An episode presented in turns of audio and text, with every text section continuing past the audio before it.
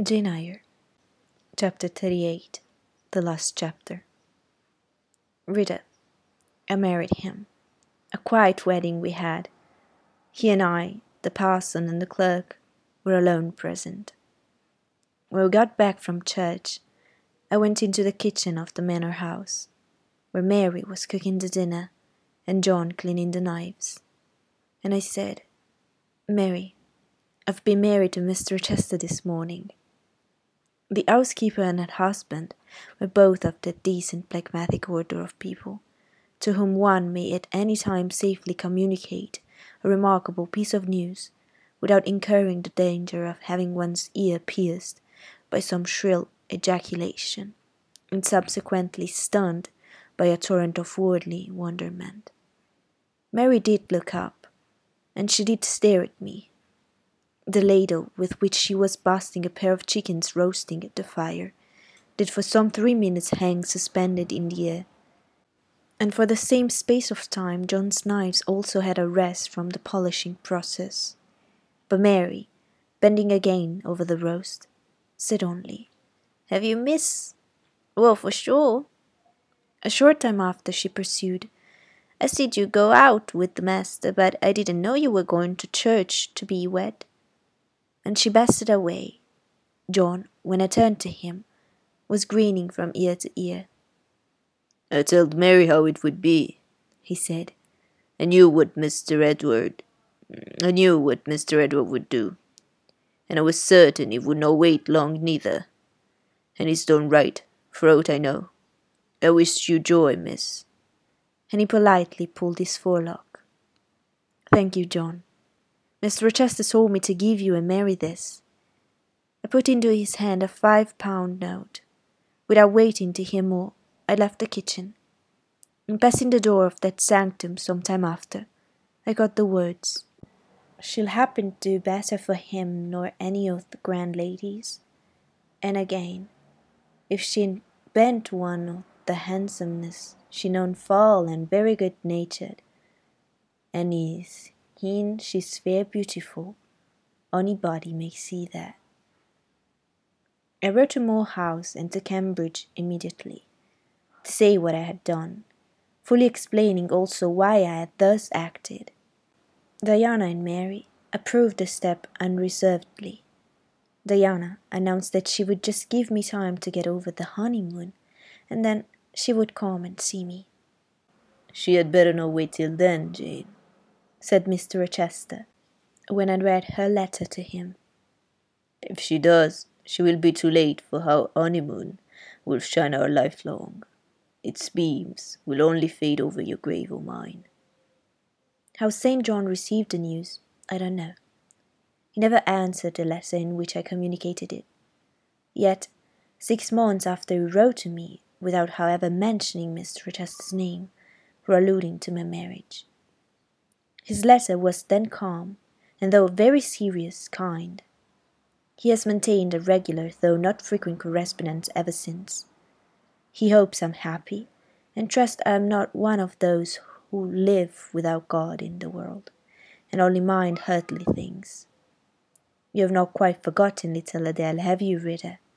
I had not. I soon asked and obtained leave of Mr. Rochester to go and see her at the school where he had placed her.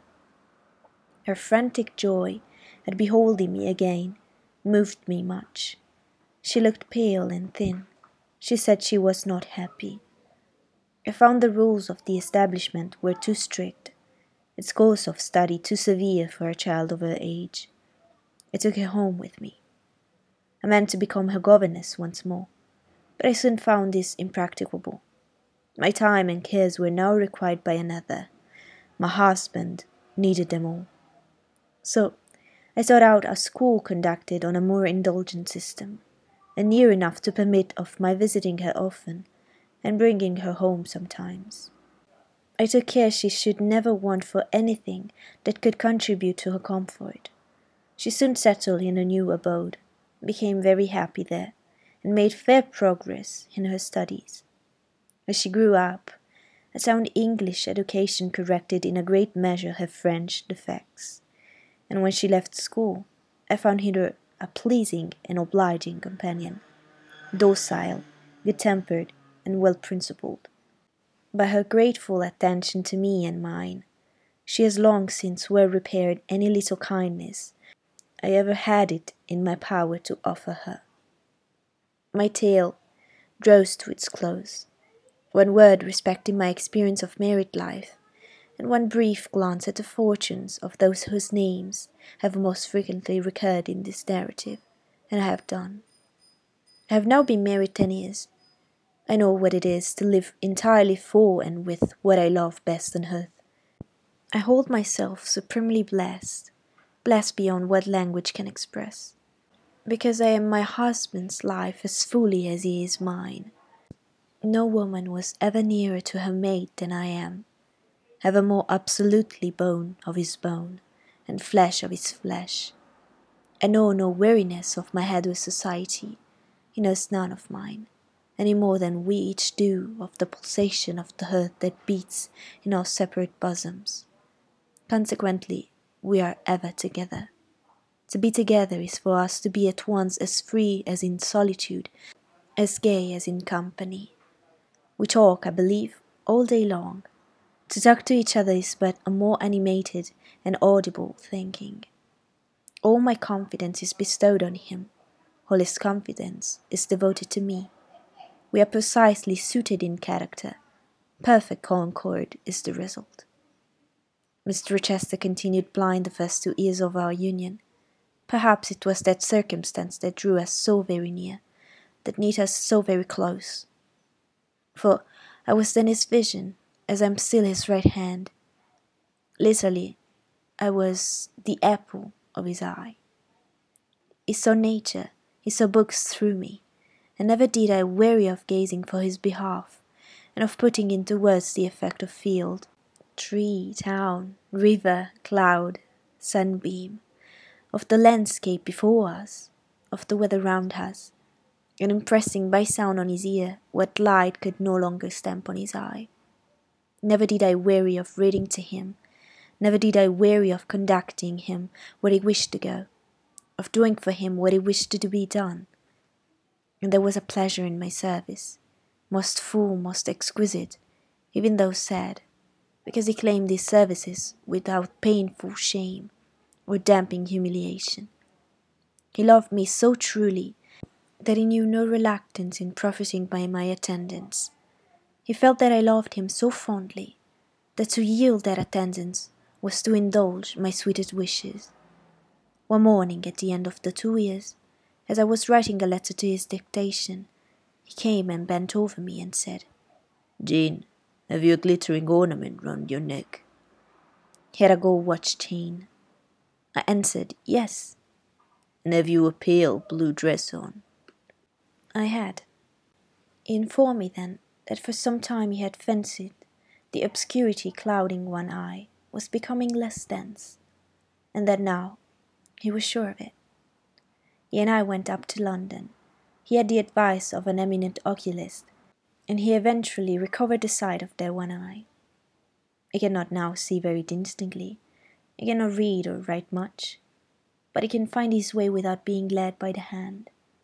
The sky is no longer a blank to him, the earth no longer a void. When his firstborn was put into his arms, he could see that the boy had inherited his own eyes, as they once were, large, brilliant, and black. On that occasion, he again, with a full heart, acknowledged that God has tempered judgment with mercy. My Edward and I, then, are happy, and the more so because those we most love are happy likewise. Diana and Mary Rivers are both married. Eternally, once every year, they come to see us, and we go to see them. Diana's husband is a captain in the navy, a gallant officer and a good man. Mary's is a clergyman, a college friend of her brother's, and from his attainments and principles, worthy of the connection. Both Captain Fitzjames and Mr. Wharton love their wives and are loved by them. As to St. John Rivers, he left England, he went to India. He entered on the path he had marked for himself. He pursues it still, A more resolute, indefatigable pioneer never throve amidst rocks and dangers. Firm, faithful, and devoted, full of energy and zeal and truth, he labors for his race. He clears their painful way to improvement. He hews down like a giant the prejudices of creed and caste that encumber it.